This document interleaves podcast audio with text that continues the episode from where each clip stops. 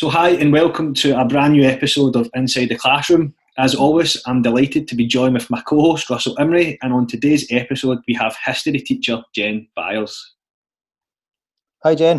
Hello. Hi, hi, Jen. So you've been um, you've been teaching for six years, and you've been in Lenzie for four years. Yeah. Uh, previous schools before that. Now, how do you pronounce this? It's Lochgilphead and Moffat Well, Academy. Yep. How did you find them compared to compared to Lenzie? Um, really different. They're both rural schools. Okay. So um, the pupil roll is smaller, um, but uh, I mean they're actually similar. They're fairly high attaining schools, you know. So in terms of demographic, it's they're they're actually quite similar, but smaller pupil roll. Lenzie's people. a much bigger school, more you staff. do you feel you get to know more of the pupils then if it's smaller? Do you? Um, yeah, yeah, uh huh. Basically, I mean, absolutely. After like a couple of weeks, you kind of know them all, even if you don't teach them, just because you see them all the time. Yep. Yeah. Uh, so obviously you're a history teacher. Yeah. Um, you describe yourself. Uh, so three words to describe yourself as a teacher. You've put caring in there and high expectations. How how Yeah. important how important is it to have high expectations? You think as a teacher? Well, I think you know if you're you're expecting pupils to to do their best and to Yeah. achieve and obviously to succeed. That's the whole point of being a teacher. So um, you you have I have high expectations of myself, I suppose. Yeah, uh, course, which yeah. can be a good and a bad thing. But um, you know, as long as that filters down to them as well, um, I think that's important because you know you want to hold them accountable, I suppose. yeah, of course, you want um, to do do their best. Yeah. And you've put in here, if you weren't a teacher, you would be a journalist.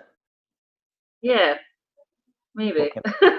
That's what um, our previous guest Tito said, he'd be a sports journalist as well. So, Did he?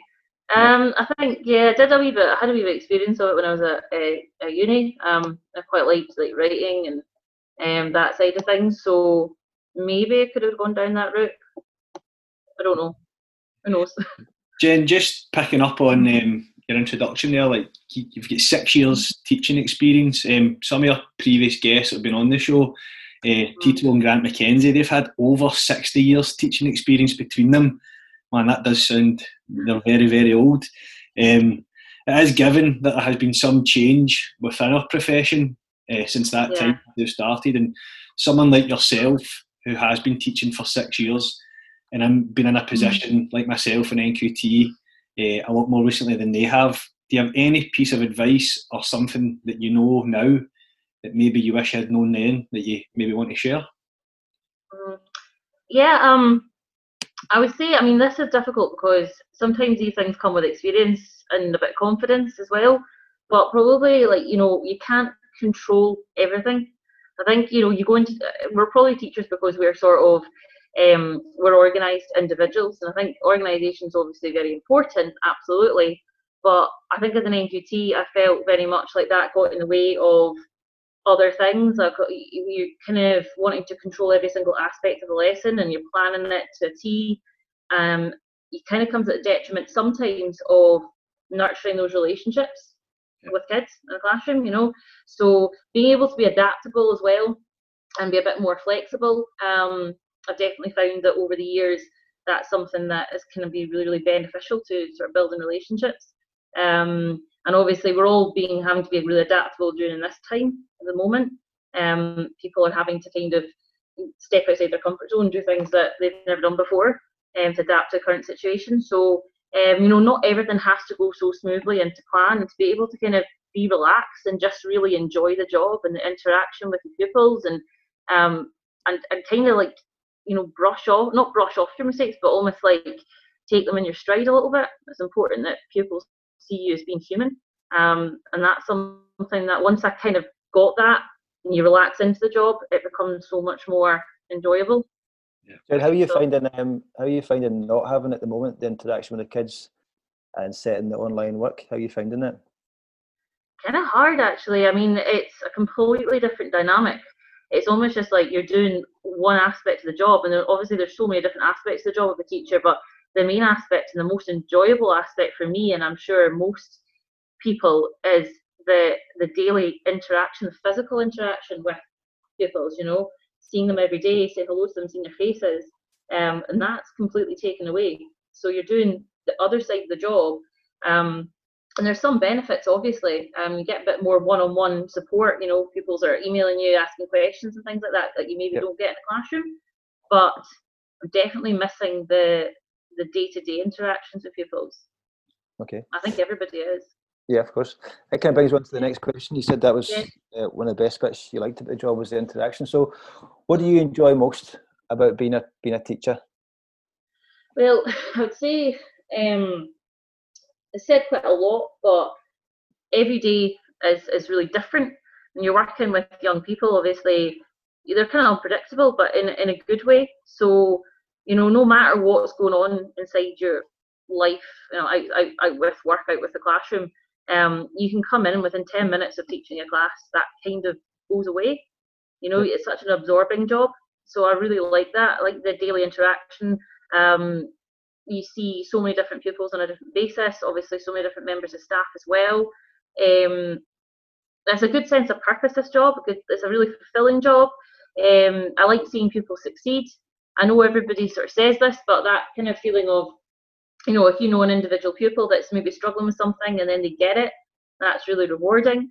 And you see that and really on a daily basis, but obviously on a, a long term basis as well. Yeah. So that side of the job um, keeps it exciting. It's never a boring job. Every day is it literally is is different. You don't really know always what you're going into. And like I said before, obviously you can be as organised as possible, but you don't know when when things are going to just completely change. Must be quite boring with Andy Park, surely, don't know. that? Must be quite boring with Andy Park. Oh, so so boring, yeah. I better edit that out, eh? he actually said, "Don't say anything mean about me," but that's the first dig. There we go. so, Jen, within your classroom, then, how do you bring history alive? How do you make it more engaging for the pupils that say history is in the past, and, and what's the point? Well, yeah, I mean that's that is something that you get a lot, and I think. But the thing is, I think like all children, and you know, like Russell, you've got kids, you'll know this. Like like children um, have a natural sense of curiosity. Like they're always asking like why and how and things happened. Mm-hmm. So I feel like history naturally lends itself to that quite easily. So you can sort of, um, if you can kind of play into that curiosity a little bit, um, it's, it's quite good. Um, rather than just you know, history has, has come a long way since it was just that sort of standing in front of the classroom and being like, oh, here's the facts, learn them, write them down. Um, so I always try and start a lesson with like a, a sort of interesting photograph or something, an old photograph, like something I've been doing this week and I've done quite a lot in the past is like um, having starting a lesson with a, a photograph of something like in the Nazi Germany unit we do at National Five, like a picture of during hyperinflation, like somebody with a wheelbarrow full of money, and kids are like, what, you know, what's going on there? So automatically you're sort of generating discussion. You can do it with a, a picture of like a packed slave ship or something like that. And so automatically they're asking why that happened. And it's quite good when you're introducing a brand new topic to kind of lead with that because automatically they're already asking why. And so then you can lead into your lesson and say, well, this, this is why this happened. Here's the facts, here's the history behind it. But also, I think having kids um, you know, having as many interactive and collaborative group work activities as possible. you try and get a lot of acti- activities that will sort of simulate things that happened in the past. So, for example, in like S1, we've got um, a sort of choices lesson that I've done quite a, a few times where uh, pupils are like putting themselves in the place of a Jewish person living in Nazi Germany and having to make choices as they would if they were living at the time. It helps them kind of empathise, I think, with people living in the past and see its relevance and see that people in the past were just like them. Um, and automatically that I think that really engages them. So as much of that as possible.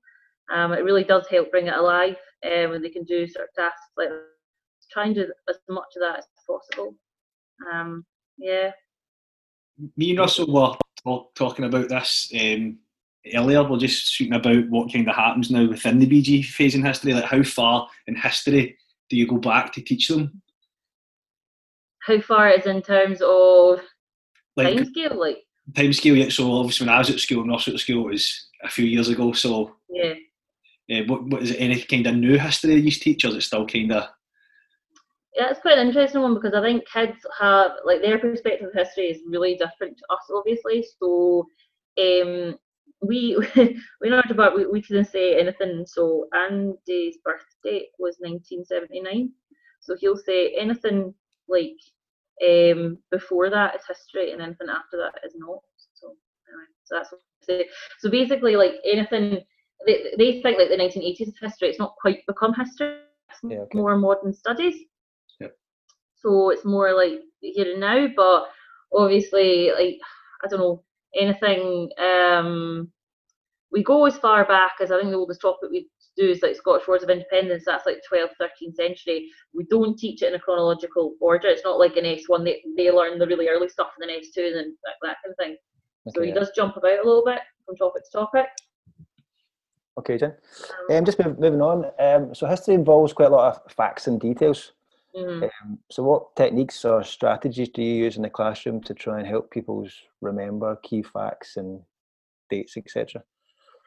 Dates are quite a big one because I think a lot of like people find that really daunting, like to learn loads of loads of dates. So um, and often like kids will always ask me like, "Miss, are dates important?"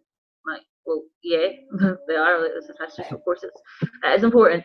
Um, so we try and do like timelines are something we start off with really early and like S1 gives them a sort of a visual cue, I suppose. They can create Yeah. their own one. They can see the chronology of dates and a particular topic they're studying, but also they can contextualize that with other topics as well, like what else was going on in the world at that particular time. Um, we do a lot of uh, the sort of cue card technique as well, which I think helps kids remember so much content in history. There's so much facts. So little cue cards where they're kind of like, um, it's a good kind of metacognition technique as well. You've kind of got um, a variation of it, so you kind of cut them in half or fold them in half. You've got two columns, so you've got like trigger words down one side and then the detail on the other. So depending on the level of confidence, they can kind of fold that over and they can learn the information by just using the trigger words. Or if they're not as confident, and they can kind of fold it all the way out, and so they've got the detail as well. So I always try and put as many like sort of meet and greet activities where they're having to go and find somebody else in the room and use just the keywords to remember a particular area of a topic as much as possible. Um, trying to think of like fun ways to remember stuff as well, like acronyms are a good one. Um, doing things like a play on words. So, for example, there's like I don't know, there's somebody. Um, there's so many names to remember, so many names, particularly if we're studying like a Russian topic or a German topic, that they're not maybe um, that memorable. So one of the chancellors in Germany was called called uh, Gustav Stresemann. So I like um, say, well, he had to sort out the economy, so he was a very sort of stressed man. So something like that can help them remember, and yeah. they, they they remember that themselves. And I think having plenty of like low stakes kind of quizzes as well, like Kahoot's obviously quite a popular one. I think most teachers use that. Um, I certainly do. I've been using it a lot during lockdown as well to try and engage them with the, the content or posting online. Um, and it also helps highlight to kids what they need to know because there's a reason the questions are in those quizzes is because they actually need to know these facts and details as well. So although it is fun, it does kind of remind them that oh I need to go back and study this or, or whatever. Okay, yeah. We know that um, feedback is key to learning, Jen. How do you ensure that you get to speak to all your pup- pupils in your class about how they're progressing? Um, I think this is quite a tricky one because it obviously comes up quite a lot in school. You know, how do you how do you feedback to 200 pupils that you teach in secondary school teachers? That's obviously quite difficult. So the younger ones, particularly when they're coming into S1 and they're they're trying to get to know you as a teacher and they're trying to get to know um, you know the topic and and whatever else, you, you kind of I think circulating as much as possible and giving them that kind of frequent praise and that frequent but quite discreet feedback um, is really helpful. For older ones, obviously, when they're sitting exams, the feedback's got to be more tangible because you've got to give them something kind of concrete that they can then apply to to their to their next test or whatever if it's post prelim. So I always try and have them like come to my desk one at a time, um, maybe during a double period or something like that, um, and kind of target set with them, but try and make it as as pupil led as possible. So it's not you being the bad guy all the time and saying you've done this wrong and you've done that wrong. You need to do this, you need to do that, because then they're like, right, okay. So at least if you if you're sort of saying, well, can you see where you went wrong, and and uh, like t- sort of target target setting together can really help. Um, whole class feedback is probably that's something that I think all teachers use, but um, if you're going over like a test or something, it's probably no use doing it straight away. So if you give a test back, kids have a tendency to sort of fixate on a grade. But oh, I've done really well, so I don't need to listen to this, or I've done really badly and I'm annoyed, so I'm not going to listen to this. So if you wait a wee bit and then go back over the test with um, you know possible answers and common mistakes, they don't feel targeted, but they should be able to recognise their own mistakes. They're not relying on you to always point them out. Um, I think as a department as well, we have like a good sort of open door policy that helps a lot of kids feel that they, you know, they're comfortable with coming and ask their teachers questions. Um, being able being able to ask me if they're stuck on something or finding something tricky. Um, but obviously there is some pupils that just don't do that. They'll they'll hide. They won't come and speak to you, which means that you can obviously then target them, and it does involve a little bit of chasing up and and trying to sit with them maybe at break or lunch or something to talk about to talk about an area that they're maybe not doing too well and that is a tricky one. How do you feedback? How do you give that one-to-one feedback to every single pupil you teach? Yeah, yeah. Jen, you just you mentioned there kind of senior pupils and grades so i mean history always every year has good good results and it's a very high attaining department um, is there anything you could share with other departments about you know why history do so well any kind of advice or tips or study strategies or anything you could give yeah i mean i think going back to that idea of high expectations and maintaining that from the word go but obviously being you know forgiving and encouraging at the same time i mentioned a lot about revision techniques um, already so the cue card technique is something that we implement really early into s1 so i think it's kind of key to to get kids into good study habits as early as possible. So, for example, S1, like before their first test, we kind of introduce them to different, so it's not just the cue cards, but mind maps, uh, quizzes, or, or whatever. And they get to kind of try out different revision techniques, different study techniques, and they can kind of choose the ones that they feel the most comfortable with or they enjoy the most or, or whatever. Um, it means that when they get to the senior phase, they've kind of got that um, go-to strategy already. They know, or they should know, what generally works for them. Um, we also give out revision booklets throughout the year. They're little A5 kind of booklets, sort of pocket size, so it's not too intimidating. Um, and this, I think, helps break up the course into manageable chunks. I think pupils get really confused sometimes. They're like overwhelmed with the amount of information. They get confused between units and courses and things like that. Well, when they've got a a go-to guide with just the main key points, that's what they need to learn. It really it helps them manageable. It helps them manage it a lot more. But also it's it's kind of equitable as well because if you've got pupils that are have long-term absences or short-term absences for whatever reason, they've got that book, so they've missed lessons. They've got a kind of go-to revision booklet that's it's broken down into chunks, it's broken down into sections, it's bullet pointed. We also make them, we take it from the SQA marking scheme, so it's not just pulled out of thin air. Um, but also, we think very carefully about how we plan lessons in the BGE as well. We want to make it engaging, we want to praise them and as much as possible, celebrate their achievements, make them feel, you know, that if they maybe if they've not done particularly well in tests or something, that doesn't mean that they're bad at history and they're not going to achieve. That, that everybody can achieve, and it's a department that everyone can achieve in. Um, and I think that does actually become a bit of a, a self fulfilling prophecy in a way because they do then want to work hard. Yeah. Uh, they feel confident the time they get to, to National 5. So, and yeah, and going back to that idea of like open door policy as well, I think when people feel comfortable in an apartment that they can knock on the door at any time and there's going to be somebody there, a friendly face to help them, um, they're not going to be turned away. Um, or they're not going to be asking a seemingly stupid question, they're more inclined to come back and learn more. So that definitely helps. Yep. Some good ideas. Thank you.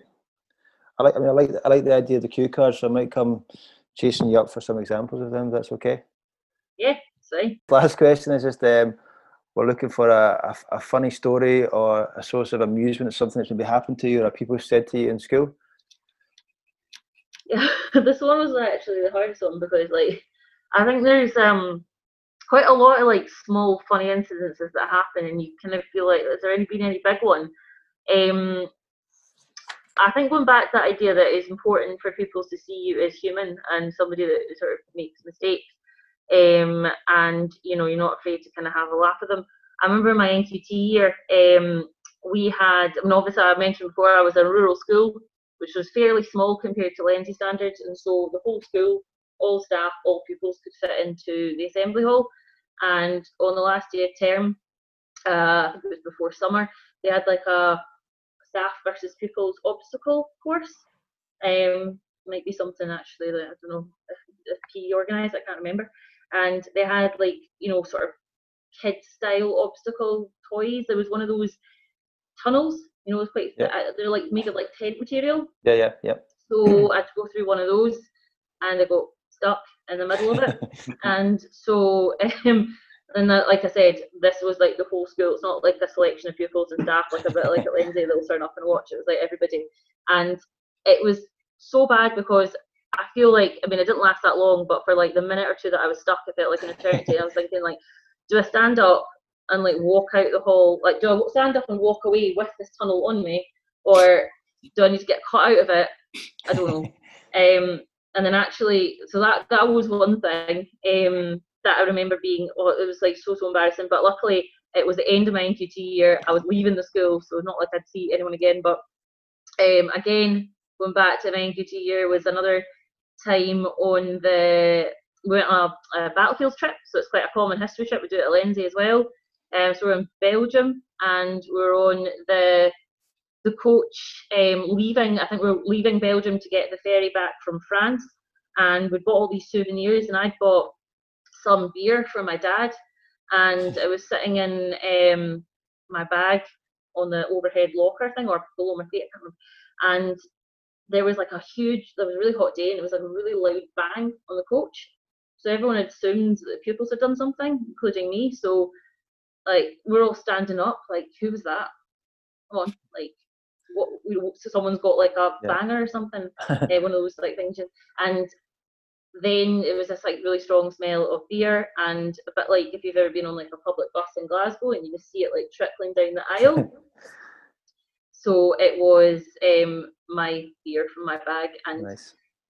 yeah, I look like the Alki teacher, so pretty embarrassing. But yeah, um, that's the two things I can think of standing out in memory where I'm like, I feel like you know you've been like exposed. Um, so yeah. Right, Jen. Well, thank you very much for coming on the show, and thank you for sharing some of your experiences with us. Yeah, thanks, Jen. You've been great. Okay, no problem.